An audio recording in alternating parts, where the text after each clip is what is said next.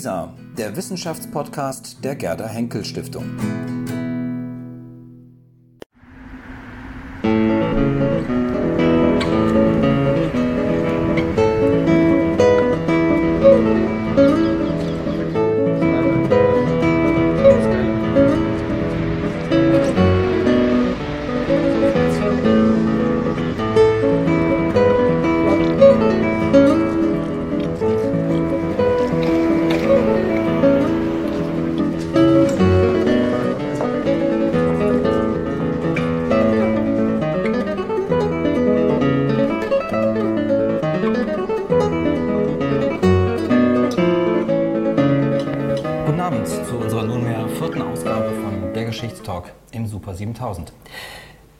Heute über die Allianz aus Bundeswehr und Geschichte. Genauer über das Geschichtsbild, das die Bundeswehr von sich selbst nach innen vorgibt, als auch über das Geschichtsbild, das sie nach außen in die Öffentlichkeit transportiert. Gestern übrigens noch rief mich eine Lisa-Leserin an und sprach in diesem Zusammenhang, wie ich finde, ganz zutreffend, von der Indienstnahme der Geschichte durch die Bundeswehr. Wie so vieles andere auch, ist diese Indienstnahme in den zwischen 70 Jahren Bundeswehrgeschichte einem steten Wandel unterworfen. Wir möchten heute in unserer Runde fragen, welche Zäsuren hierbei auszumachen sind. Auf welche Traditionen beruft sich die Bundeswehr im Verlauf ihrer Geschichte? Gibt es in der Konstruktion vom eigenen Geschichtsbild auch ein Out of Area, ein aus den Grenzen treten, eine Tradition Out of Area? Über diese Fragen sprechen wir in unserem ersten Teil heute. Im zweiten Teil wollen wir uns das gegenwärtige Bild der Bundeswehr genauer anschauen. Ist die Bundeswehr zurzeit so populär wie noch nie? Sie alle kennen die aktuellen Berichte über den Zulauf von Minderjährigen zur Bundeswehr. Und Sie werden auch bemerkt haben, dass nicht nur die Bundeswehr, sondern das Militärische offenbar an sich einen gewissen Popstatus sich erkämpft hat. Zum Beispiel in der Mode. Ich habe hier mal was mitgebracht.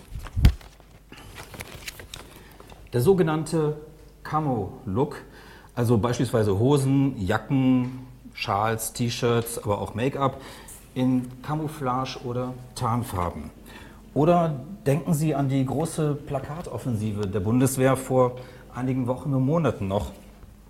Da waren solche Plakate hier beispielsweise an Haltestellen oder auch sonst im öffentlichen Raum zu sehen, so wie hier beispielsweise mit der ähm, Aufruf, nur wenn du deine Grenzen suchst, kannst du deine Stärken finden. Oder Deutschlands Freiheit wird auch im Cyberraum verteidigt. Mach, was wirklich zählt. Oder ganz einfach, Clan oder Kompanie. Bist du fit für die Bundeswehr? Was auch übrigens lohnt, ist ein Blick in den YouTube-Auftritt der Bundeswehr. Dort findet man dann solche Motive. Ihre Nachtwache lässt auch dich ruhig schlafen. Das erinnert mich übrigens an unsere erste Sendung, unsere zweite Sendung, als wir über Serien und die Nachtwache bei ähm, Game of Thrones sprachen, genau. Oder hier, Mali, ja, da hatte ich die Eingebung, ähm, eine große Werbekampagne eines ähm, Spielkonsolherstellers. Ähm, das sah ganz ähnlich aus bei einem Spiel zum Zweiten Weltkrieg beispielsweise. Auch hier mit ähm, den üblichen Social-Media-Applikationen. Ähm, Oder rufen Sie mal einfach die Bundeswehr-App in Ihrem Handy auf. Dann finden Sie das hier vor der Installation. Download Marsch Bundeswehr Challenge. Entdecke 360 Grad Übungseinsätze, spannende Challenges und viele Karrierechancen. Auch hier fragen wir, welche Rolle spielt bei all dem, auch wenn es auf den ersten Blick möglicherweise etwas geschichtsfrei äh, aussieht, spielt, welche Rolle spielt dabei Geschichte? Und wie reagiert die Öffentlichkeit auf solche Selbstdarstellungen? Eher zustimmend, misstrauisch oder vielleicht sogar mit Protest. Es gab ja nun tatsächlich eine gewisse Form des Protestes, die in einem ganz ähnlichen Look aufgetreten ist wie die Bundeswehr in ihren Plakaten, nur eben mit gänzlich anderen Botschaften. Die waren auch überall an Haltestellen beispielsweise zu sehen. Dort hieß es dann unter anderem Ausbeutung, gewaltsam verteidigen, ihre Bundeswehr. Wir wünschen frohe, besinnliche Weihnachten an die Heimatfront wir sind da mal weg, Blitzkrieg in Syrien, Opa wäre so stolz gewesen. Wir möchten Sie fragen, wie stehen Sie dazu? Teilen Sie uns mit, ob Sie sowas gerechtfertigt finden oder ob Sie meinen, dass das weit über das Ziel hinausgeschossen ist. Schreiben Sie uns bei YouTube oder bei Twitter Ihre Meinung. Wir werden im Laufe der Sendung darauf zurückgreifen und Ihre Position auch hier mitdiskutieren. Mitdiskutieren heißt mit meinen heutigen Gästen diskutieren. Das sind Professor Dr. Antje Flüchter, Frühe Neuzeit Bielefeld, ähm, Professor Dr. Martin Zimmermann, Alte Geschichte München und Professor Dr. Marco Demantowski, Geschichtsdidaktik Basel. Vielen Dank, dass Sie heute da sind. Ähm, Achso, meine kleine lästige Pflichtaufgabe. Unser nicht funktionierendes Konzeptschwein verbittet sich dieses Mal das Wort humanitär. Da stelle ich mal hier so in die Mitte. So. Starten werden wir die heutige Sendung äh, mit einem O-Ton und zwar mit dem von Wolfgang Hackenberg, früherer Geschichtslehrer und treuer O-Tongeber bei der Geschichtsdoc. Er gibt das Thema der ersten Runde vor. Film ab bitte. Ja, ich denke, zunächst einmal ist es wichtig, dass junge Soldatinnen und junge Soldaten einfach die Geschichte des Militärs in Deutschland kennen, zumindest in Grundzügen vom Beginn des 19. Jahrhunderts an. Und ich denke, es ist weiterhin wichtig, dass sie in Auseinandersetzung mit dieser gebrochenen Traditionslinie ihre eigene Identität finden und begründen können. Denn nur äh, wenn man die äh, Geschichte äh, kennt, dann äh, weiß man, wo man steht und wo man hin will. Nun, dass ein Geschichtslehrer die Geschichte wichtig findet, ähm, auch gerade für die Traditions- und Identitätsbildung von jungen Soldaten, überrascht nicht wirklich. Und ich denke, es wundert auch niemanden, wenn Geschichtsprofessorinnen oder Geschichtsprofessoren hier ein Plädoyer für die Geschichte halten würden. Behaupten kann man ja bekanntlich alles, aber kann man es auch gut begründen. Herr Demantowski, fangen wir bei Ihnen an. Sie waren ja auch schon länger nicht mehr bei uns. Ähm, begründen Sie doch mal, warum Militär einer historischen Fundierung bedarf. Und bitte keinen Vortrag. Also, wenn Sie es euch schaffen, möglichst knapp. Aber begründen und knapp, das ist natürlich eine widersprüchliche Anforderung. Äh, also, also Wolfgang Hackenberg hat natürlich völlig recht. Äh, die, die allererste Aufgabe einer, einer heutigen modernen Armee, die sich auf das Grundgesetz beruft, muss sein, ihre eigene Geschichte äh, transparent zu machen. Man muss wissen, wofür Militär missbraucht worden ist. Äh, das ist mal die allererste Anforderung an die innere Führung. Und wenn es dabei bliebe, müssten wir auch gar nicht diskutieren. Also das, so weit, so gut. Ich möchte aber heute gern, wir haben heute Simone de Beauvoir als neue Patin unserer Gesprächsreihe hier stehen. Ich möchte die Frage gerne existenziell zuspitzen. Und äh, da brauche ich eine Minute. Gegeben. Danke. Die existenzielle Zuspitzung besteht darin, dass jeder junge Mann und jede junge Frau, die heutzutage in den Militärdienst geht, äh, vor einer ganz grundsätzlichen Entscheidung steht. Nämlich, ist sie bereit, sich schwer verletzen, sich töten zu lassen? Ist sie bereit, andere schwer zu verletzen oder andere zu töten? Es ist kein Beruf wie jeder andere. Es ist eine ganz spezielle Tätigkeit, die, ähm, wenn man genau darüber nachdenkt, einen vor riesige Konflikte stellt, zumal sie mit allen äh, religiösen Wertesystemen, äh, die es gibt und die wir kennen, äh, nur unter Mühe vereinbar ist. Im Übrigen auch mit dem Islam. So, die modernen Armeen haben darauf in der Regel versucht, historische Antworten zu geben. Loyalität in der Truppe, Bereitschaft zu töten und getötet zu werden, durch historische Sinnstiftung äh, zu erleichtern. Das hat man ungefähr, seitdem das monarchische Prinzip nicht mehr nicht mehr wirksam war, also ungefähr seit Bismarck, wurde die, wurde die Loyalität in der Truppe historisch gestiftet. Ob das heute noch so funktioniert, der Bezug auf den Schutz der Heimat, den Schutz des Territoriums, den Schutz der Familie, wage ich zu bezweifeln und das ist der Grund, warum wir heute hier sitzen. Mhm. Da würde mich aber interessieren, ähm, historische Sinnstiftung verorten Sie erst sozusagen im 19. Jahrhundert. Ähm, Sie vertreten beispielsweise Disziplinen, die vormodern sind. Ähm, stimmt das? Also gab es historische Sinnstiftung für das Militärische, für Soldaten auch schon vorher?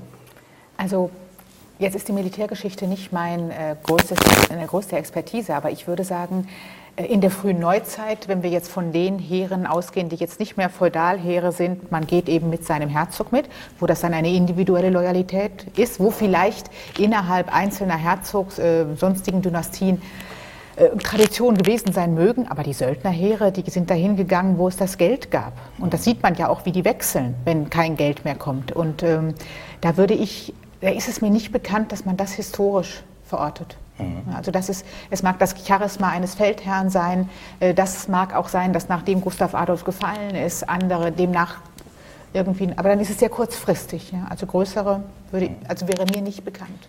In der Antike würde ich es erwarten, oder?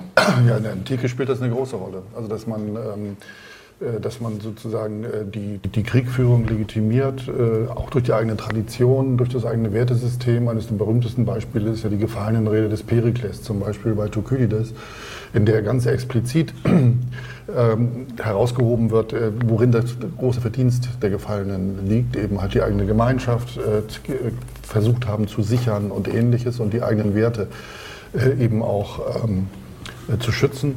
Und das sind Elemente, die auch in der römischen Vergangenheit äh, eine wichtige Rolle spielen, dass man sozusagen in der, in der Erinnerungskultur ganz stark darauf abhebt, dass man äh, Kriege im eigentlichen Sinne vor allen Dingen dann führt, wenn, es, wenn man angegriffen wird. Also das Konzept des Bellum Justum, das dann im ersten Jahrhundert vor Christus intensiv äh, auch äh, formuliert wird, bedeutet ja, dass der Krieg, den man führt, wirklich ein gerechter Krieg ist. Und da gibt es dann eine ganze Reihe von Ritualen, die darauf abheben, ähm, sozusagen die, die äh, Position des Angegriffenseins auch tatsächlich im Ritual abzubilden, indem man zum Beispiel Schadensersatz fordert.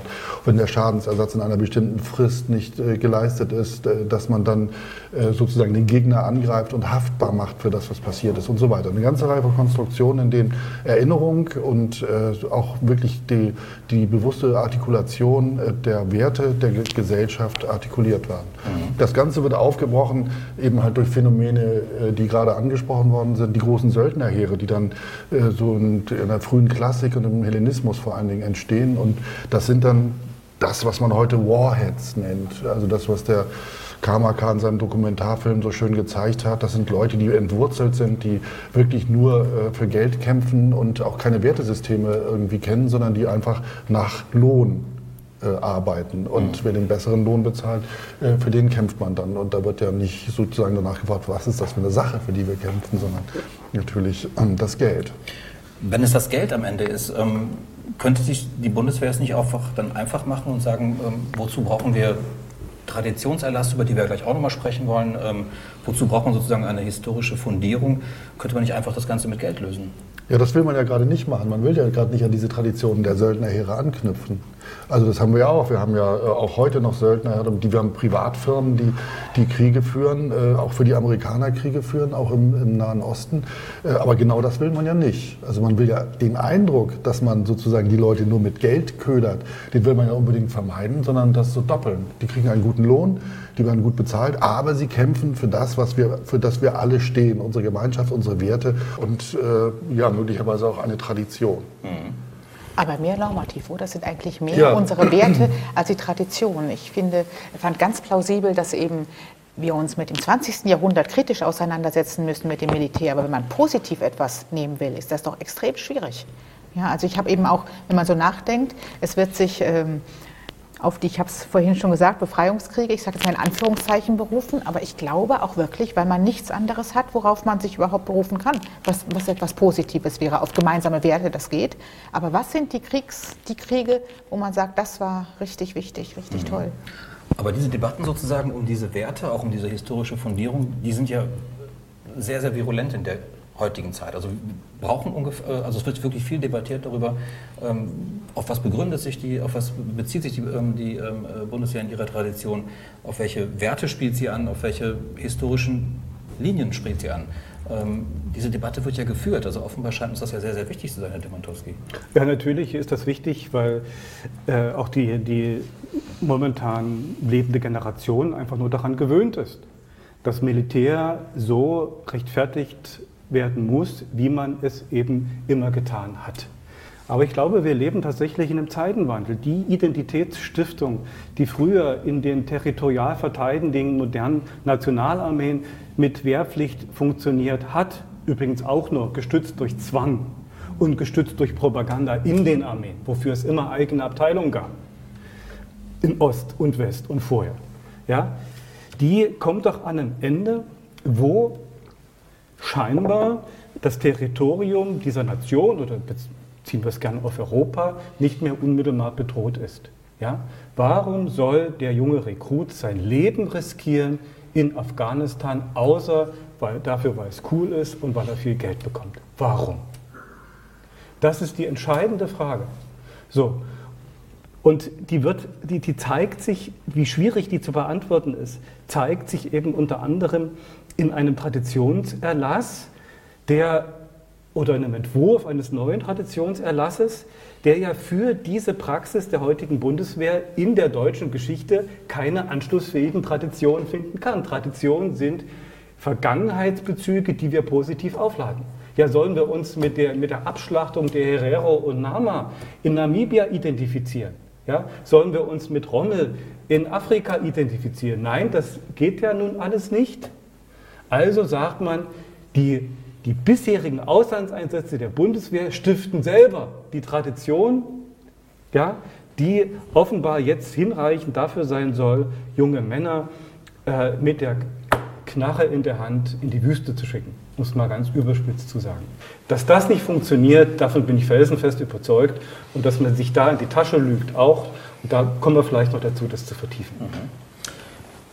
Trotzdem hat die Bundeswehr einen Traditionserlass ähm, und zwar in ihrer Geschichte inzwischen mehrere Traditionserlasse gehabt. Ähm, wir haben dazu nochmal einen ähm, O-Ton, nochmal einen kurzen Einspieler, ähm, wo Janik Deutsch sich mal ganz kurz zur Tradition äußert. Vielleicht können wir das mal ganz kurz uns anhören und dann diskutieren wir darüber weiter. Ich denke, die Bundeswehr braucht eine Tradition, weil es verschiedene Werte gibt, die man erhalten sollte, wie zum Beispiel, dass jeder als quasi normaler Soldat anfängt und sich darüber dann hocharbeiten kann. Aber ich denke auch nicht, dass man zu sehr auf irgendeiner bestimmten Tradition beharren sollte, ähm, weil man Tradition auch nicht erzwingen kann oder nichts ist, was man anhand von, von Richtlinien von heute auf morgen einsetzen sollte. Sondern ich denke, Traditionen sind einfach Werte, die über die Zeit entstehen und die sich dann eben so im Zusammenhalt formen, auf die man sich dann, auf die man irgendwann dann zurückgucken kann. Ja, ich finde, dass äh, Janik Deutsch hier eigentlich drei wichtige Stichpunkte vor allem nennt. Das ist eben der, einmal die Tradition, Werte und Richtlinien. Ähm, Richtlinien, sagt er, können keine Traditionen schaffen, sondern Traditionen ließen sich nur über Werte ableiten, ableiten so meint er. Ähm, aber die Tradition, die hier von der Bundeswehr sozusagen geschaffen wird, ist ein Erlass. Also kann, können Richtlinien dann doch Traditionen schaffen? Also ich glaube, schaffen können sie sie nicht. Mir, mir, schien dieser Erlass, der ja letzten Endes sehr wenig Geschichte in sich hat, ja, aber mir schien das vor allen Dingen nochmal als äh, symbolisch zeigen zu sollen, wir distanzieren uns von der vergangenen Militärtradition und das ist unsere Tradition. Also ähm, das erschien mir, ich glaube, ich frage mich auch, äh, was für eine Rolle dieser Erlass wohl für die normalen Soldaten und Soldatinnen überhaupt spielt. Und mir erschien das als äh, ja, Symbolpolitik. Man muss eben zeigen, ähm, die Kritik, eigentlich muss man mehr die Kritik mit der Geschichte zeigen. Mhm. Dann war ja schön, dass man auch sagt, Geschichte ist oder Tradition ist nichts Gegebenes, sondern man muss sich das aussuchen. Aber was dann ausgesucht wurde, ist eben ähm, Kriege gegen Napoleon und ähm, der Widerstand und die eigene Tradition. Damit man es, es ist nicht viel Tradition da. Müsst ihr vielleicht mal ganz kurz diese Begriffe Geschichte und Tradition vielleicht mal ein bisschen trennen? Also ist das wirklich ein und dasselbe? Ist das deckungsgleich? Sind das Synonyme? Also in dem Traditionserlass selber nicht. Das kann man ja auf jeden Fall in dem Verständnis sagen, genau, es ist nicht Geschichte, sondern es ist das, was wir uns von der Geschichte heraussuchen, äh, um eben daraus unsere Tradition zu bauen. Also ein Setzbaukasten? Ja, ich glaube, bei diesem Traditionserlass spielt eine ganz wichtige Rolle, dass man nicht sozusagen äh, positive Kriege erinnert und positive Kriegserfolge, sondern dass man im Grunde genommen ganz im Gegenteil davon ausgeht, dass man sagt, dass sozusagen nach der Erfahrung des Zweiten Weltkrieges äh, sich das Militär in Deutschland ganz neu aufgestellt hat und ganz neu positioniert hat. Und das ist eine ganz junge Tradition, in der man sich sehen möchte und weiterhin auch sehen möchte. Und man hat halt festgestellt, dass bei einigen der Soldaten in den, in den Zimmern offenbar diese Tradition und diese, das, was in den 50er Jahren und 60er Jahren und auch noch in den 70er Jahren vermittelt wurde, äh, nicht mehr präsent ist und dass da plötzlich Bilder aufschlagen, die eine Tradition äh, berühren, wie zum Beispiel deutsche Wehrmacht und so weiter, die eben halt gerade nicht in diese, zu dieser Tradition gehört, dass man dann, nachdem es auch skandalisiert wurde von der, von der Presse in der Öffentlichkeit, an die Öffentlichkeit getreten ist und gesagt hat, wir formulieren das jetzt mal wieder so, dass es Orientierungspunkte gibt. Und da bin ich mir auch sicher, was das für die einzelnen Soldaten bedeutet. Äh, daran kommen wir gar nicht ran. Das wird innerhalb der Bundeswehr sicherlich auch diskutiert, aber es ist immer so gewesen in der Geschichte, dass, dass bestimmte Figuren, äh, Rommel wurde vorhin erwähnt, er hat ja auch immer noch ein Faszinosum sozusagen als ein mythischer Heerführer, genauso wie das früher mit Hannibal oder anderen waren. Also auch die Römer haben Hannibal verehrt, obwohl er natürlich einer ihrer härtesten Gegner war. Aber das eben halt sozusagen in der Erinnerung von Krieg und Kriegswesen, sozusagen große Erfolge von einzelnen Feldherren, so entsetzlich das auch alles war, äh, lange im kulturellen Gedächtnis bleiben. Das gilt zum Beispiel auch, da habe ich mich heute zufällig damit beschäftigt, Alexander den Großen. Ich meine, der Indienfeldzug äh, Alexanders war ein endloses Massaker. Das ist, war so grausam und so schrecklich und Hunderttausende von Toten.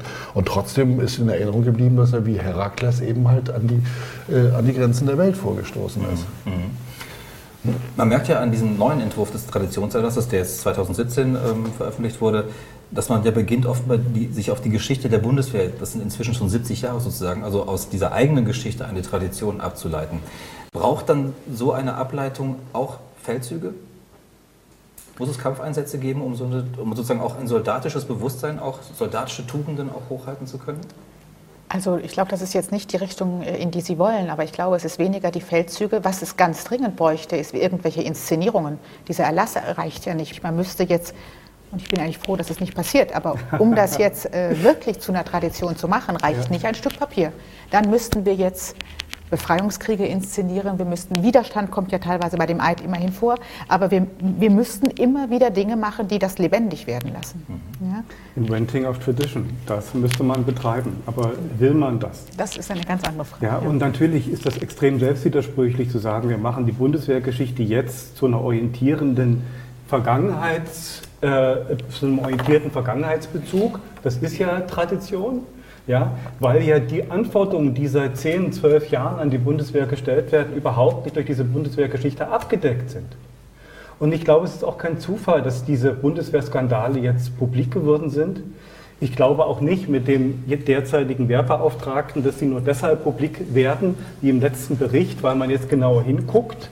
Ja, ich glaube, es manifestiert sich ein enormes Orientierungsdefizit bei den jungen Soldaten, denen einerseits gesagt wird, ihr müsst Tradition haben und andererseits gar nicht klar, kein klares Angebot gemacht werden kann.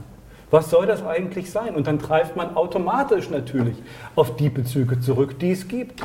Ja, schade, dass Scharnhorst nicht nach Ägypten gekommen ist. Ja, das wäre ja was gewesen. Und wir diskutieren das natürlich hier ähm, ein bisschen exemplarisch. Ich glaube, die gleichen Debatten laufen in Großbritannien, in Frankreich, in den USA. Dort sind sie nur natürlich verschüttet unter einer immer noch positiv aufgeladenen imperialen nationalen Traditionsstiftung, die das mit einfängt. Hinzu kommt die Rolle als Siegernation im Zweiten Weltkrieg.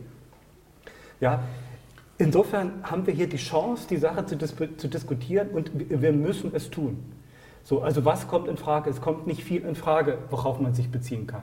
Und ich sehe ehrlich gesagt zwei Optionen. Entweder wenn man eine äh, Armee im Einsatz will und wenn man die Soldaten nach Mali schickt und ihnen diese erhöhte Besoldung gibt oder wenn man mit Firmen zusammenarbeitet, mit, mit modernen Warlords, dann soll man sich ehrlich machen, so wie das Bundespräsident Köhler auch gesagt hat, wir sind nicht in Afghanistan, um Deutschland zu verteidigen, sondern es geht um Bündnisverpflichtung, es geht um Interessen sowohl wirtschaftlicher als auch großer politischer, großen politischen Rahmens. Und wenn man das tut, dann besoldet man die Leute, dann schafft man Reputation und dann machen die das schon.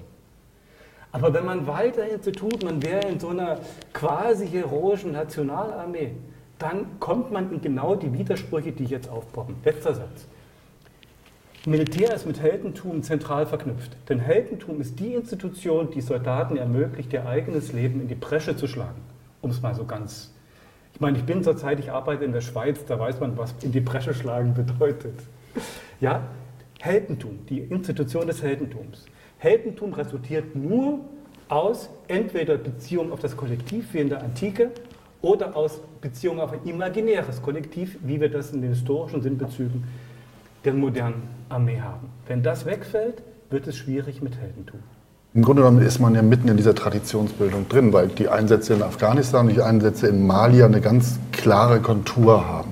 Und diese Kontur ist darauf ausgerichtet, dass man nicht in Kampfhandlungen kommt, dass man sozusagen nur da mit anderen da ist und hilft, die Konflikte, die dort entstanden sind, äh, zu entschärfen, aber nicht wirklich selbst Krieg führt und selbst keine Helden generiert.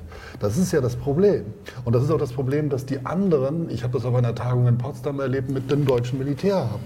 Dass die deutschen Offiziere sagen, die Amerikaner und die anderen, die nehmen uns überhaupt gar nicht ernst. Wir sind zwar da, aber die sehen, dass wir sozusagen nur bedingt einsatzbereit und fähig sind, weil man gar nicht möchte, dass wir in diese Kampfhandlungen, die amerikanische Soldaten eben halt äh, auch suchen, äh, dass man sich an diesen nicht beteiligt. Und das ist aber ein, sozusagen eine neue Traditionsbildung und das ist das Narrativ, das sozusagen zukünftig eine wichtige Rolle spielt. Wir waren in Jugoslawien, wir waren in Mali, wir waren in Afghanistan, wir haben auch ein paar Tote, bedauerlich, aber wir haben nicht also ein paar, wir haben nicht ein paar Tote. Wir haben nicht. Wir haben 65 Tote. Ich hätte jetzt 57 gesagt. Oder 57. Auf alle Fälle haben wir nicht ein paar Tote. Also da muss ich widersprechen. Das ist, das ist im Kontext von Kriegführung sind das ein paar Tote.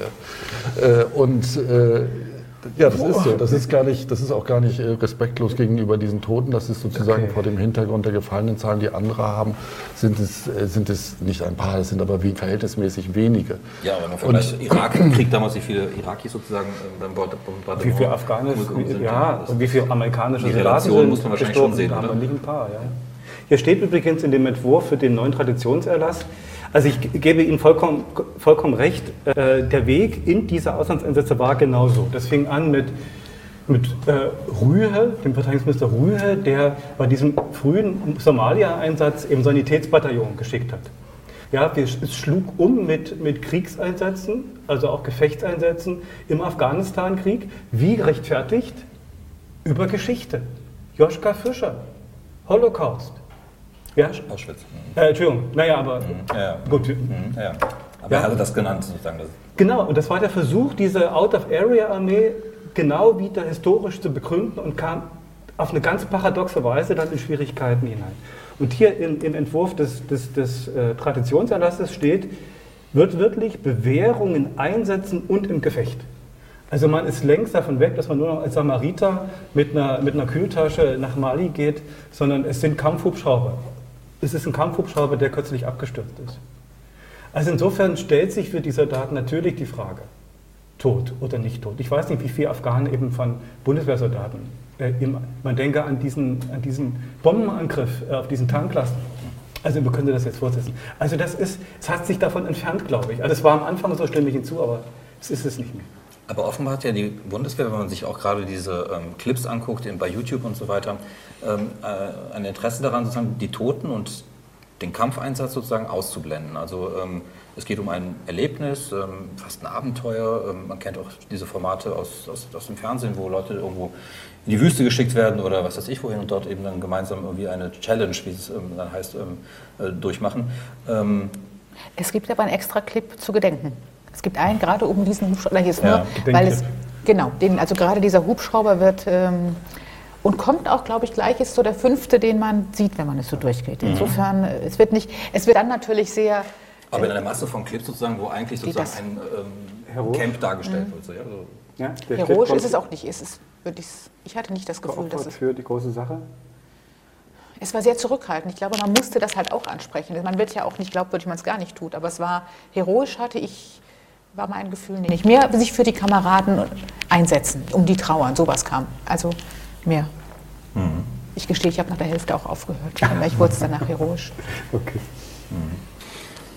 Naja, und Sie haben es gerade angesprochen, also wenn man sich solche ähm, Einsätze wie beispielsweise Jugoslawien anschaut. Also ich glaube, es macht wahrscheinlich nochmal einen Unterschied für die Bundeswehr, ob sie Einsätze in Europa fährt oder zumindest in dem Gebiet des Zweiten Weltkrieges oder ob sie sozusagen außerhalb dieses ähm, Gebietes tätig wird. Bündnisgebiet oder nicht Bündnisgebiet, das ist die Grenze. Aber historisch? Nee, also was für, die, für das Bündnisgebiet kann der NATO-Verteidigungsfall mobilisiert ja, werden. Ja, aber, aber, historisch, wo ist dann die Out of Area sozusagen? Die, die, beginnt in Jugoslawien. Hm. Das Warum? war kein Bündnisgebiet. Ja. Na, das war ist ja gerade diese, diese wenn wir, wir erinnern uns alle an den Grünen Parteitag, wo äh, äh, Josef Fischer noch diese, diesen Farbbeutel dann an den Kopf bekommen hat und so weiter. Das war die große Debatte, die damals geführt worden ist. Und die hat er mit dem historischen Roma äh, äh Argument nie wieder Auschwitz abgeräumt. Mhm. Wir wollten ja dem zweiten Teil uns mal noch ein bisschen genauer mit dem gegenwärtigen Bild, das ich ja anfangs ein bisschen äh, gezeigt habe, nochmal auseinandersetzen. Ähm, Erinnern wir uns nochmal an diese Kampagnen, die ich eben hier ähm, hochgehalten habe, die die Bundeswehr ähm, geführt hat. Frau Flüchter, wenn Sie sich diese Kampagne anschauen, diese Bilder, ähm, ähm, wenn Sie die lesen, was, geht Ihnen, was schießt Ihnen da durch den Kopf? Das ist befremdend. Es ist aber auch ganz interessant, dass ich die überhaupt nicht mitbekommen habe. Die scheint ja die sehr prominent. Ja, genau. Ja. Also das ist aber auch nicht die Zielgruppe. Ja, das auch. Ich habe sie, äh, sie ist mir nicht aufgefallen. Das ist eben, also Joschka Fischer mit Nie wieder Auschwitz ist ja jetzt eher etwas negativ ähm, oder zumindest kritisch angesprochen worden. Ich bin ja irgendwie noch so idealistisch, dass ich, dass ich schon irgendwie glaube, man kann oder man sollte Menschenrechte verteidigen. Mit allen Problemen und ich weiß auch nicht wo und ich weiß auch nicht wie und da muss man sich das genau angucken und da, das heißt, mich spricht das überhaupt nicht an. Das ist nicht der Punkt. Also ich bin nicht der Meinung, dass wir eine äh, Bundeswehr brauchen, damit äh, jeder seine Grenzen suchen kann. Mhm. Also was wird hier transportiert, beispielsweise auch in Geschichte, in, in so einem Slogan hier, ähm, Clan oder Kompanie? Hier werden Migranten angesprochen, meines Erachtens äh, relativ klar. Und das ist auch die Zielgruppe. Wir wissen von den Zahlen, dass jetzt schon 25 Prozent, nach, nach, nach offiziellen Zahlen, sind jetzt 25 Prozent der einfachen Bundeswehrangehörigen Migranten. Ich habe leider keine genaue Definition dann gefunden, wie weit man die Definition führt. Aber natürlich, das ist, wenn man die französische, die US-amerikanische Armee im Einsatz anschaut, spricht die Armee gezielt nicht die Buben aus gutem Hause an und die Mädchen, muss man inzwischen ja auch sagen. Also der Clan sozusagen ist dann in Ihren Augen ist, ähm, die Migrantengruppe? Das ist für mich eine ganz klare Assoziation. Na klar, der Clan, logisch. Oder bezieht sich das auf das Gebiet, wo man tätig wird? Mhm. Also sozusagen, man spricht ja auch von Clans in Gesellschaften nein, wie nein, Afghanistan. Nein, nein, nein, also, jede Mafia-Clan oder? Nein, das sind, das sind schon, äh, äh also ich, so habe ich das jedenfalls verstanden, Familien. Familien, also der familiäre Clan. Mhm. Und der ist natürlich, ich weiß nicht, äh, ich weiß nicht, ob ein, ein deutscher junger Mann oder eine deutsche junge Frau von, von dem eigenen Clan sprechen würde. Deshalb glaube ich auch, dass da in erster Linie die Migranten angesprochen sind. Und äh, Sie haben vollkommen zu Recht hingewiesen auf die Situation in Amerika im Militär. Der, der Anteil der Schwarzen im Militär der ist, steht in keinem Verhältnis zum Anteil der Schwarzen in anderen Berufsfeldern in diesem Land. Und das sind natürlich diejenigen, die darauf angewiesen sind, eben äh, im Militär Geld zu verdienen, weil die sonst schlecht ausgebildet sind und da eben halt sozusagen offenen, mit offenen Armen empfangen werden. Mhm. Und das ist natürlich auch ein Problem, äh, dass das so ist. Mhm. Aber das lässt sich nicht ändern, weil alle anderen sozusagen ja, eher normale Berufsfelder wahrscheinlich äh, bevorzugen würden. Mhm. Ich bin mal gespannt, wie langfristig die Folge dieser ganzen Videos und Clips sind. Und wenn die so durchschlagen und so wirklich der Eindruck entsteht, das ist eigentlich ein netter Haufen. Und mhm. man macht Tischtennisturniere, nachdem man den Häuserkampf geübt hat und so, wie das in diesem Film gezeigt wird. Äh, und äh, man, alle duzen sich, alle sprechen sich mit Vornamen an. Es ist so eine, eine familiäre Atmosphäre. Und jeder kennt das vielleicht auch von Schulausflügen und, äh, oder sonstigen Sommerreisen mit Freunden zusammen. Und an, an sowas erinnert das sehr, sehr stark. Mhm. Und ich kann mir schon vorstellen, dass sozusagen die Ernsthaftigkeit dessen, also Leben oder Tod, töten oder nicht. Das ist natürlich ganz entscheidend, ähm, in den Hintergrund gedrängt wird. Ne? Und wir haben, das kann man in diesen Clips ja auch sehen, dass die, die jungen Männer, die da über ihre Ausbildung Auskunft geben, das überhaupt gar nicht assoziieren mit dem, was sie da tun.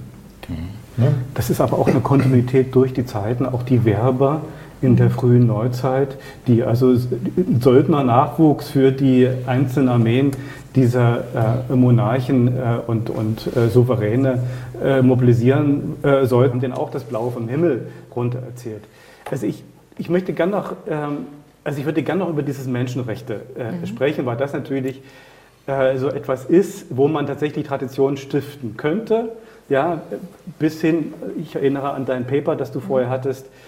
Hattest, den, ähm, den Zweiten Weltkrieg und so weiter.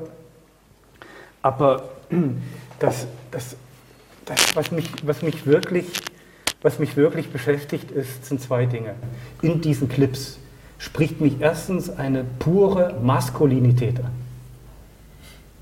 Und jeder Werber, der junge Männer gewinnen will, führt hier die Bundeswehr vor als eine Art ja, Jurassic Park ja, von Maskulinität. Hier könnt ihr, noch, könnt ihr noch richtig Männer sein. Aber in den Clips sind Reihe von Frauen Ja, ich weiß. Ich kann nur sagen, was, was ich empfunden mhm. habe. Und das entspricht ja auch was der Kollege, dem, was, was der Kollege empfunden und beobachtet hat. Ja, also Maskulinität, auch die Sprache, die verwendet wird und so weiter.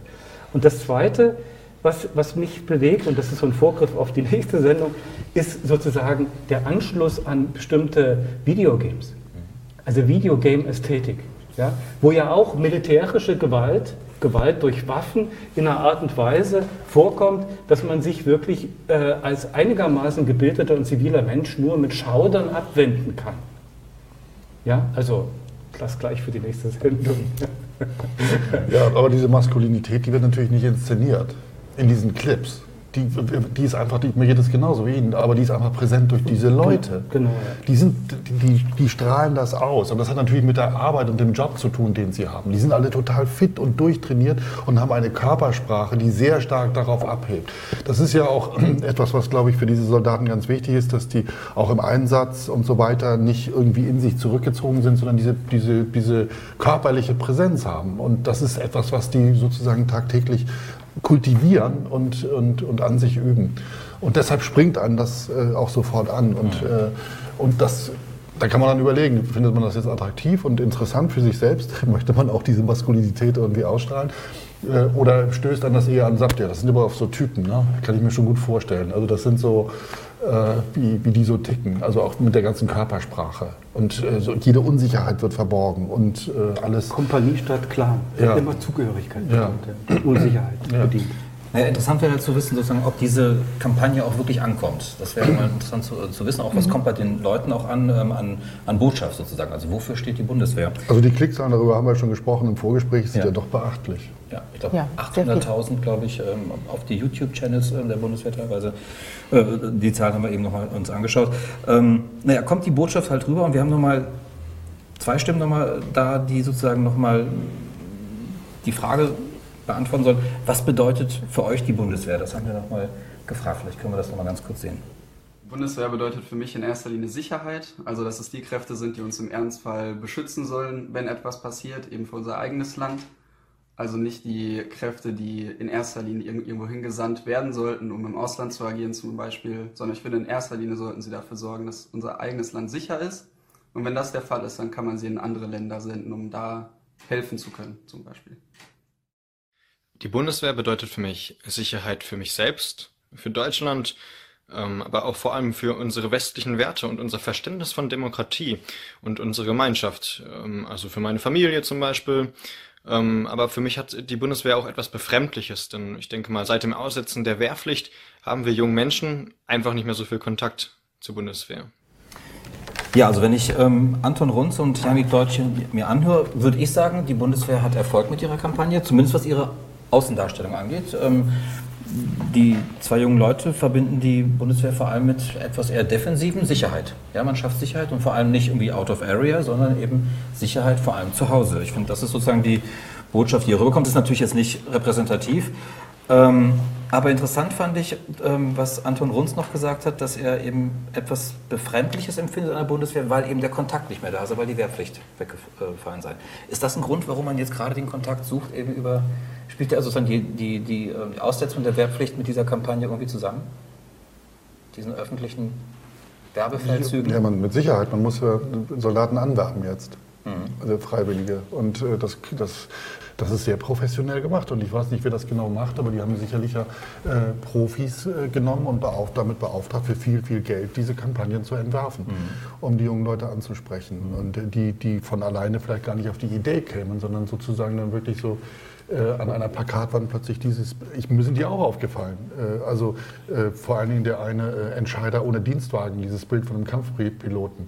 Und äh, was ja wirklich irgendwie schon ziemlich hart ist. Aber eben natürlich auch diese ganzen diese ganzen Bilder abruft, die wir aus amerikanischen Spielfilmen kennen, von tollen Piloten und, mhm. und so weiter. Und äh, natürlich auch Identifikationsfiguren. Das ist ein ganz toller junger Mann, der sieht wahnsinnig smart aus und dann hat er diesen Helm auf und sitzt da in seinem Jet und bombt Leute äh, in den Tod. Äh, das ist irgendwie ähm, mhm. Äh, etwas, was sozusagen, da, das ist ja auch ganz interessant, ne? dass man das in diesem Bild wagen kann, äh, diese Bilder abzurufen, die die jungen Leute eben halt von diesen amerikanischen Kultfilmen kennen. Ich hole mal kurz den Matthias zu uns, der sich ähm, immer die Social Media Seite, so ein bisschen die Social Media Front anguckt. Ähm, Matthias, wir haben eben Anton Runz und Janik Deutschgott. Was ist so ähm, bei Twitter an Einstellungen zur Bundeswehr so abzurufen? Klappt das? Ja. Ist das erfolgreich? Also die Leute, mit denen wir ähm, reden auf Twitter, die, äh, das sind alles Zivilisten.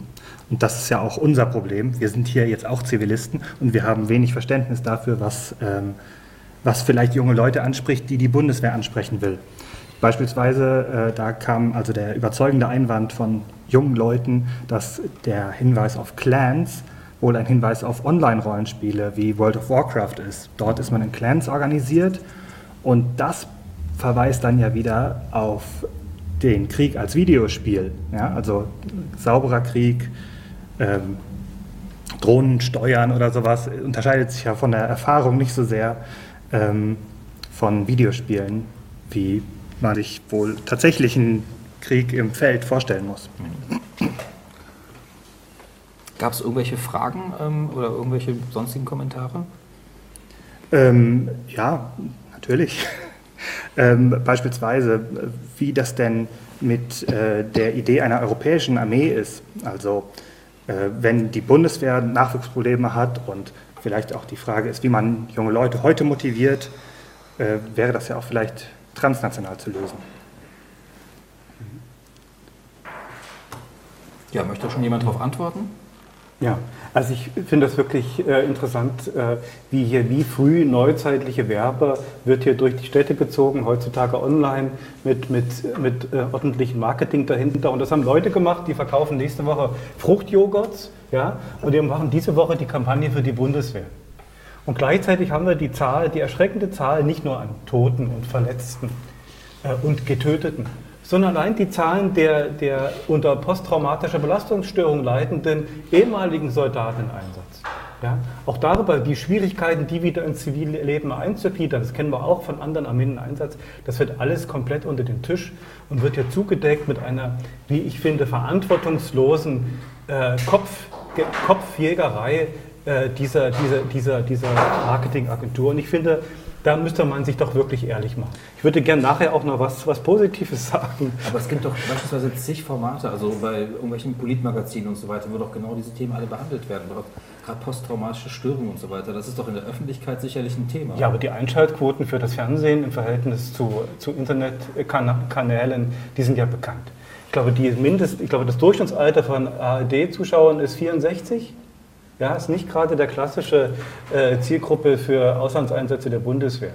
Das korrespondiert übrigens ganz interessant mit deiner Umfrage, die wir im Netz gefunden haben. Wie gesagt, bei Umfragen immer vorsichtig sein, wie repräsentativ die sind, aber demnach angeblich unter jungen Leuten, man hätte unter Schülern gefragt, ähm, ist die Bundeswehr bei den Berufen an Platz 3 gewählt worden. Also, also Polizei war Platz 1, ähm, ein Sportartikelhersteller auf zwei, äh, Platz 2 und Platz 3 war die Bundeswehr. Ich weiß nicht, wie repräsentativ das tatsächlich ist, aber sind das Indizien? Das könnten Indizien dafür sein, dass die Bundeswehr offenbar für junge Leute attraktiv wird. Ja, das wirkt ja wie ein äh, guter Arbeitgeber, sicherer Job. Und äh, ich habe das mal nachgeguckt, die äh, toten Soldaten der Bundeswehr seit 1992 bis etwa 2013, das waren so 100. 103 laut Wikipedia. Mhm. Aber natürlich nicht nur, es gibt nicht nur tote Soldaten, sondern eben auch traumatisierte, da könnten wir vielleicht auch noch drüber reden. Ähm, da geht man offenbar in der Bundeswehr davon aus, dass jeder fünfte Soldat, der aus dem Einsatz im Ausland zurückkommt, äh, ein Trauma mitbringt. Mhm. Haben wir noch weiter? Ich würde ja. gerne einmal auf das Europäisch zurück, was mhm. ja die Frage auch war. Ähm, also so Europa begeistert wie ich bin und äh, wie ja auch viele sind, frage ich mich trotzdem, ob irgendeins der Probleme, was wir hier besprochen haben, sich durch den Europabezug lohnt. Also angefangen damit, dass man erstmal diese verschiedenen Traditionen der europäischen Länder zusammenbringen muss, auch die verschiedenen Organisationsweisen. Aber hilft es uns dann, wenn wir als Europa, nehmen wir dann Napoleons Krieg gegen Russland als Feldzug, den wir dann für die Tradition nehmen, äh, Griechen gegen Perser, aber ich meine, das macht es doch nicht einfacher. Also wir haben immer noch das Problem, wer geht hin, wir haben immer noch das Problem mit dem Heldentum. Äh, wir können natürlich jetzt werde ich etwas zynisch, dann unsere eigenen Probleme wegducken. Dann lassen wir das, äh, die deutsche Militärtradition raus und nehmen stattdessen die spanische. Das ist auch viel einfacher. Äh, aber sonst sehe ich überhaupt nicht, was das für die Probleme bringen soll. Ja, das ist nur eine Ausweitung des Definitionsbereiches natürlich. Ich finde eben, die Lösung ist ganz einfach. Äh, es ist mit der Geschichte, ist für Motivation und Loyalitätsstiftungen im heutigen Out-of-Area-Militär kein Kraut, da wächst kein Kraut, da ist nichts zu gewinnen. Man muss sich ehrlich machen und muss das machen, was man ohnehin schon tut, die Leute außerordentlich gut bezahlen. Man muss eine Image-Kampagne machen, Stichwort Prestige macht man auch. Man macht eigentlich alles richtig. Und dann zurück zu Hackenberger vom Anfang, ja, und dann eindeutig ein eindeutiges Programm führen, das die Soldaten über den Missbrauch falscher Loyalitäten in der Geschichte äh, deutscher Heere aufklärt. Diese Kombination, die wäre ehrlich. Viel lieber wäre mir allerdings was anderes. Viel lieber wäre mir eine Rückkehr zu einer eindeutig definierten Territorialarmee, gerne in europäischem Maßstab, die gleichzeitig für Katastrophenschutz verantwortlich ist und eine offensive, ähm, eine offensive humanitäre Politik und humanitäre, zivile humanitäre Intervention. Das ist mal gut mit humanitär. Drei Stück, drei. Oh, ich bin arm. Aber, Was war der Tarif? mindestens ein Euro. Äh, Aber das, da gibt es doch einen Widerspruch dazwischen, dass man junge Leute anwirbt, das kommt hier gerade von Facebook, äh, eine coole Zeit zu erleben, wie auf diesen Plakaten, und dann, äh, wie man Bundeswehrsoldaten im Feld irgendwie orientiert und ihnen Sinn mitgibt in ihrer Aufgabe. Denn dafür soll die Tradition doch wohl da sein und nicht dafür, Leute anzuwerben. Ja, der Traditionserlass ist dafür da, dass, äh, dass man sich abgrenzt von diesen NS-Skandalen in der Bundeswehr meines Erachtens. Nee, Hauptsächlich. eigentlich nicht. Na, eigentlich ist es das Grunddokument der inneren Führung. Aber Und die innere Führung war früher in der modernen Armee dafür zuständig, die Loyalität und die Motivation und die Bereitschaft zum Heldentum Okay. zu sichern. Das geht, ich glaube, die Funktion des, des Traditionserlasses hat sich verändert. Das müsste man eigentlich auch nochmal klar sagen. Mhm. Ja? Ähm, aber wie gesagt, es ist, es ist kein Kraut zu gewinnen. Aber es scheint ja nicht gangbar zu sein, sozusagen in der Gesellschaft. Es scheint ja nicht wirklich ähm, äh, ähm, konsensfähig zu sein, wenn man sagt, ihr zieht in den Krieg, um dort deutsche Wirtschaftsinteressen zu vertreten. Das würde wahrscheinlich, das, wird, das klingt nach einem Skandal sozusagen. Das in- ist Köhler. In, in der, in Der Köhler-Skandal Genau, genau. Aber das war auch nicht der Vorschlag, oder? Der Vorschlag war Na, klar gewisse territorial und dann. Ja, es gibt, zwei, es gibt zwei Varianten. Entweder sich wirklich ehrlich machen und das konsequent durchziehen, durchziehen, wie das Köhler gesagt hat, und wie das übrigens andere Nationen auf eine ganz selbstverständliche Art und Weise tun. Natürlich, wenn, wenn ich aus der Tradition eines Empire komme, dann, dann vertrete ich meine Interessen. Und dann wären fremde Leute im Turban, die auf mich zukommen und die, die, die, die ich als Bedrohung empfindet, natürlich abgeknallt, weil sie den Interessen meiner, meines Clans, meiner Nation widersprechen. Wenn ich, ja, aber wir, bei uns geht das nicht. Und es gibt Armeen, moderne Armeen wie die schwedische, die da sehr konsequent ist. Die sagt, für uns geht das auch nicht aus anderen Gründen. Und die machen es dann eben auch nicht. Und ich finde, die Bundeswehr, was hat die denn in Afghanistan bewirkt nach 15 Jahren und den ganzen Toten? Naja, zumindest weiß man ja, was sie dort ähm, zu suchen hat. Das hat ja mal Peter Struck, ich habe das irgendwo hier auch irgendwo, Moment, äh, mal gesagt. Äh, Ach, hier habe ich es ja, stimmt. Ähm, unsere Sicherheit wird nicht nur, aber auch am Hindukusch verteidigt. Das hat er bei der Regierungserklärung ähm, 2004, glaube ich, hat er das gesagt. Aber unter wir machen uns ehrlich, fällt das nicht. Was er gesagt hat. Ist das nicht ehrlich, nur verklausuliert? Na gut, da muss man die Geschichte kennen. Schröder hatte sich sehr zeitig, sehr früh weit hervorgewagt, nämlich mit der uneingeschränkten Solidaritätserklärung an die Amerikaner. Die Amerikaner haben den Terrorangriff 9-11 als einen Angriff der Taliban auf sie gewertet, weil die Taliban Das ist bekannt, ja. Na, Entschuldigung, das ist halt Ja. die Geschichte dahinter. Und dann hat äh, äh, Schröder gesagt, ja, okay, äh, wir sind dabei. Und dann ging es los. Und dann gab es diese berühmte Parlamentsdebatte von 2004, Hindelang ist nicht Hindekusch. Ja, und da sagte Strupp, wir haben keine Aufgabe mehr, Hindelang ist nicht bedroht. Ja, das ist eine reine Bestimmung ex negatione, also gehen wir jetzt Terroristen jagen in den afghanischen Bergen. Und das haben sie in Masai Sharif gemacht, interessanterweise eine Gegend, die innerafghanisch von den Taliban selber zuvor befreit worden war. Von der sogenannten Nordallianz. Also da können wir lange viel ja, sagen. Das ist ein großes. Abschweifen, genau, ja. ja. Abschweifen ist gut, ich meine, das ist das Thema, aber. Mhm. Ähm, aber es ist eben nicht unsere Sicherheit. Ja? Das ist ja alles richtig mit dem 11. September. Aber in dem Moment war es, würde ich sagen, wegen dem Ehrlichmachen, war es nicht die deutsche Sicherheit, die man in Afghanistan. Äh, das, das ist einfach, das ist nicht ehrlich. Es war ein Bündnisfall. Ja? Das, das, kann man sagen, genau, es war ein Bündnisfall. Man kann auch sagen, es war politisch sinnvoll. Also ich will jetzt äh, nicht sagen, es war völlig falsch oder völlig verlogen, aber ehrlich war es auch nicht. Mhm. Wenn wir uns jetzt ehrlich machen wollen. Aber wenn wir als Historiker jetzt kritisieren, wie Leute ehrliche Statements machen zur Begründung von Politiken, da ist ja auch die Frage, und das kommt von den Historikern, die jetzt mitdiskutieren online, was denn eigentlich die Aufgabe von Historikerinnen und Historikern bei so einer Traditionsdebatte sein könnte. Ja, sind wir nicht eher dazu da, heute moderne Historiker ähm, ähm, zu hinterfragen und solche Narrative aufzubrechen, anstatt selber welche zu konstruieren, die dann vielleicht funktionieren könnten, um damit irgendwas äh, mit Geschichte etwas zu erreichen? Also es gibt eine Kommission, da sitzen Historiker drin, die arbeiten an diesem Traditionserlass. Und die werden das, denke ich, in dem Sinne tun, wie wir das schon gemacht haben, nämlich uns sich kritisch äh, dazu verhalten und sagen eigentlich, was alles nicht geht. Wir tun es ja auch nicht, wir entwickeln ja auch keine positive Identität. Und die paar Dinge, die da genannt worden sind, also den Widerstand müssen, kann man jetzt auch noch dekonstruieren, aber ähm, nicht in dem Sinne, wie er da gewandt, verbannt wird. Aber ansonsten wird ja gar nichts hingestellt, was man dekonstruieren müsste. Eben die, die Reformen. Äh, aber die sind so mau und so harmlos, so runtergehängt. Äh, da gab es gewisse mehr Freiheiten für Bauern und irgendwo sind hier die Vorläufer für spätere Demokratien. Also das ist ja, da weiß ich nicht, was ich da noch dekonstruieren soll. Hm. Ja? Das es müsste man doch mal jemand erklären, wie man von Stauffenberg zu einem Out-of-Area-Einsatz in Mali kommt. Äh, das wäre, glaube ich, ein relativ groß. Es wird auch nicht versucht. Äh, es wäre absurd. Ja, das aber bezieht man, sich nur auf die innere Führung der Stauffenberg, nicht ja, auf Mali. Richtig, ja, ja. Aber eben, wenn die zur Legitimation von Auslandseinsätzen herangezogen werden soll, funktioniert es nee, eben nicht. Das, das, war der Ausgangsbefund. Und für negative Identität ist natürlich der Widerstand zentral wichtig, ja, vorzuführen, was eben nicht mehr geht. Aber, Menschenrechte waren noch ein Punkt. Aber ähm, gibt es denn in unserer Gesellschaft überhaupt so ein Bedürfnis, ehrlich mit den problematischen Aufgaben der Bundeswehr umzugehen? Ist das nicht was, was wir als Zivilisten auch gar nicht haben wollen?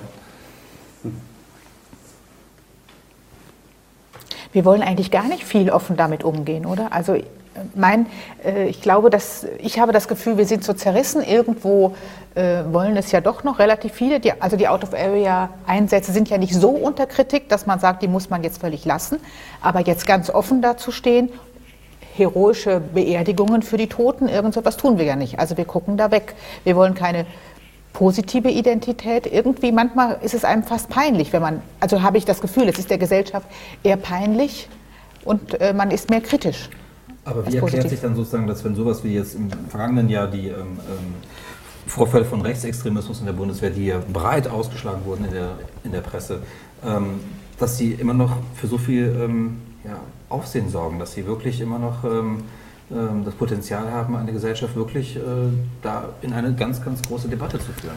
Das ist das die gefundene Fressen. ist ja offenbar immer noch da. Also ja, es ist ja nicht so, dass die Bundeswehr rein und, und irgendwie am, am, am, äh, am Rande irgendwie, ähm, unterbelichtet wäre in der Wahrnehmung, sondern ganz im Gegenteil. Da ist der, der Stachel sitzt ja offenbar immer noch sehr, sehr tief und ist auch leicht zu reizen.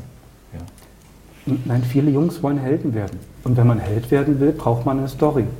Und diese Story, wenn man sie nicht angeboten bekommt, aber gleichzeitig sagt, es gibt sie irgendwie, dann sucht man sich die. Das ist ja. Aber öffentlich wird doch woanders der Held gesucht inzwischen. Das ist doch nicht mehr der militärisch erprobte Held sozusagen. Es gibt doch zig andere Institutionen, in denen sozusagen Helden. Aber das sind die Leute, die dann ja auch dann nicht werden. zur Bundeswehr gehen, würde ich sagen. Mhm. Also wer diesen anderen Helden anhängt, geht dann wahrscheinlich nicht zur Bundeswehr. Ich wollte noch eins sagen zu dieser, äh, zu dieser Ehrung der Toten. Das ist ja gemacht worden, das ist ja entstanden. Und zwar in den einzelnen Lagern in Nordafghanistan, wo die Bundeswehr stationiert war und wo es diese toten Soldaten gab, haben die Soldaten selber dort ja solche Gedenkstätten errichtet. Und das waren unglaublich traurige Bilder, an die ich mich noch gut erinnere, wie die diese Denkmäler abräumen mussten, also eine Art Ikonoklasmus betreiben mussten, weil sie diesen Stützpunkt geräumt haben und genau wussten, danach kommen die Leute eigentlich an die Stelle, die ihre Kameraden also erschossen haben. Und dann hat man natürlich am Bendlerblock in Berlin inzwischen eine zentrale Gedenkstätte geschaffen, die aber natürlich in der Öffentlichkeit, in der öffentlichen Wahrnehmung nur sehr gering sichtbar wird. die habe ich, also von der habe ich erfahren, als ich mich für diese Sendung vorbereitet habe. Davor ist mir die nicht bekannt gewesen. Ich meine, ich habe auch die Plakate nicht gesehen, darum bin ich da vielleicht nicht sehr repräsentativ. Naja, vielleicht ist es auch eine, Frage von Mann und Frau. Also wird wir haben es ja nicht umsonst auch bei den O-Tönen haben wir es schwer gehabt, auf ähm, äh, weibliche Stimmen zu bekommen. Im Kino habe ich mal bemerkt, dass sowas gelaufen ist. Äh, da habe ich das auch gesehen. Ja. Na, ja. Als Kinovorspann. Auch interessant, wo sie das bringen. Wir werden hier aber auch ähm. gerade äh, kritisiert, ja, dass wir hier in eine äh, Gender-Falle treten, wenn gesagt wird, Jungs wollen Helden werden. Ähm, aber natürlich das, das Problem, äh, dass sich Frauen vielleicht auch gar nicht so äußern wollen zur Bundeswehr, weil sie sich ähm, da nicht selber angefragt Wenn ich jetzt mal kurz Nein, Auf, auf, die Clips kommen darf, da waren ja auch in diesen Clips sind ja auch viele Frauen. Äh, da hatte ich das Gefühl, es geht weniger um Heldenwerden, wobei das bei den Männern auch nicht die so deutlich war. Aber da geht das um dieses sportlich mhm. und auch dieses Mithalten können. Das war so. Also man kann, Amazone ist natürlich auch noch schwieriger, irgendwie sich das äh, hinzustellen als äh, Idealvorbild. Aber ich hatte das Gefühl, es geht sehr um diese körperliche Fitness. Also da wurden schon Ideale gezeigt. Ja, aber ich, ich bin mir nicht sicher, dass die Jungs Helden werden wollen. Dass das die Motivation ist, damit zu machen. Also das ist etwas, was, äh, glaube ich, wirklich im Hintergrund steht. Und das ist auch bei den Amerikanern zum Beispiel ein Riesenproblem, dass die wollen ja Helden generieren. Die wollen, wollen diese Helden auch vermarkten. Und, und dann, die finden ganz schwierig tatsächliche Helden. Das, ich erinnere mich nur an den Fall von Jessica Lynch. Ich weiß nicht, ob das noch jemand in Erinnerung hat. Das im Irakkrieg kommt eine, eine amerikanische Patrouille in den Hinterhalt und wird beschossen. Äh, so die Geschichte, äh, die erzählt wird. Und die Jessica Lynch wird äh, in ein Krankenhaus gebracht, schwer verletzt. Ihre Kameraden sind alle tot. Und sie erleidet ein regelrechtes Martyrium, bis sie sechs Jahre später von den eigenen Truppen befreit wird. Und da wird eine Riesengeschichte inszeniert, die große Heldin, die, wie viel sie noch getötet hat und so weiter. Und die hat dann drei Monate später die USA verklagt weil die Geschichte ganz anders war. Die hatten einfach einen Autounfall. Und die Irakis haben sie, ihnen geholfen, Blut gespendet und haben alles getan, dass sie am Leben bleibt. Äh, und hat dann eben halt gesagt, mit ihrer Person sei sozusagen ein Heldentum generiert worden, das überhaupt gar nicht existierte und, und ganz auf eine ganz ungute Art und Weise mit dem, äh, mit dem Feind umgeht. Also die war wirklich auch natürlich durch dieses Erlebnis traumatisiert und völlig umgepolt. Die, die Leute, die sie eigentlich erschießen wollte, haben ihr das Leben gerettet. Äh, und in der amerikanischen Öffentlichkeit wurde das anders dargestellt. Und deshalb das mit dem Heldentum, ich weiß es nicht, Bewährung vielleicht, ich würde das ein bisschen niedriger hängen, sich innerhalb der Gemeinschaft zu be be bewähren, aber nicht gleich ein Held zu werden. Wenn es um Leben und Tod geht, reicht diese Bewährung. Also hier nach den Bildern ist Bewährung, genau, das ist die, die, das Narrativ der, der Bundeswehr. Aber wenn es um Leben und Tod geht, dann geht es, also in die Bresche schlagen, geht es meines Erachtens, dann muss man auf, auf Heldentum kommen. Menschenrechte. Ich will nur noch zwei Minuten und ich finde ja, das ist noch wirklich interessant, weil man das ja, das ist ja ein gängiges, gängiger Topos, dass man sagt, wir verteidigen die Menschenrechte und deswegen müssen wir intervenieren. Das wird auch Heldentum ermöglichen, weil ich für eine größere Sache, nämlich die Menschenrechte, äh, die Angreifer der Menschenrechte in Sambia oder äh, in Guinea-Bissau oder in, in Indien bekämpfe oder wo auch immer. Ähm, ja, ja, ist das nicht die Lösung? Frau Flüchter hat das ja in ihrem Statement vorne ab ähm, angesprochen. Also, also was ja idealistisch. Revolutionsarmee so ein bisschen angesprochen. Ja. Und als Idealist, also idealistisch, das ist das, womit ich für mich selber diese Out of Area einsetze, wenn ich sie rechtfertigen will, ist das für mich der Rechtfertigungsgrund, ja, also nicht die Sicherheit, also wenn das andere. Mir ist aber klar, dass es erstens nicht funktioniert, dass es zweitens wahrscheinlich nicht die Gründe sind, warum man da ist äh, und dass ich drittens überhaupt nicht wüsste, also Menschenrechtsverletzungen haben wir global so viel, nach welchen Kriterien sollen wir denn sagen, wir tun was? Niemand hat jetzt gesagt, lass uns nach Myanmar gehen und die Rohingya befreien. Geht auch nicht, ja, aber, schon. ja, aber wäre, wäre schwierig, aber aber es ist eben, also für mich ist das genau mein Dilemma, dass ich all diese Probleme darum sehe, aber eigentlich ist das das Einzige, weswegen ich diese Hindukusch-Aufenthalte äh, irgendwie rechtfertigen kann. Naja, ich meine, dieses, dieser Einsatz für Menschenrechte ist ja eigentlich diskreditiert inzwischen. Also in der Öffentlichkeit kriegt man ja schon sozusagen eher negatives Feedback, wenn man das begründet, wir um uns dort für Menschenrechte einzusetzen. Aber weil die letzten Einsätze der letzten 10, 20 Jahre sozusagen alle ähm, schon ja, in so ein kritisches Licht gefallen sind. Mhm. Und ähm, geht es da wirklich um Menschenrechte, geht es da nicht um was ganz, ganz anderes. das ist im Grunde der gängige Topos, wenn wir über Menschenrechtseinsätze irgendwo sprechen. Ähm, Blauhelm-Einsätze und so weiter. Ja, das ist äh, äh, inzwischen, denke ich, schon schwierig auch damit zu argumentieren. Ähm, ja, mit Blick auf die Uhr, wir haben eine Stunde diskutiert. Ähm, ich habe noch eine Frage, wo bleibt der Pizza-Server? Wollte ich gerade sagen. Ja, ist heute viel zu tun, offenbar. Ah, Dauert also fünf Minuten. Ah. Na gut, wir warten ähm, drauf. Wir machen einfach so lange, bis der kommt, oder? Nee, nee, nee, wir warten drauf, ähm, hier in Ruhe. Und ähm, ja, erlauben Sie mir noch einen kurzen Hinweis. Wir haben es hier angesprochen, das sozusagen ähm, deutet schon ein bisschen auf die nächste Sendung hin, die wir haben werden. Wir werden nämlich dann weil mich das eben erinnert an äh, Computerspiele, ähm, wie sie sozusagen in vielen Werbeaktionen auch ähm, beworben werden. Ähm, wir sprechen über Computerspiele das nächste Mal und Geschichte. Das ist unser Thema am 14. März, glaube ich. 8. März am 8. März. Gut, freue mich, wenn Sie dann wieder dabei sind. Schönen Abend noch und tschüss.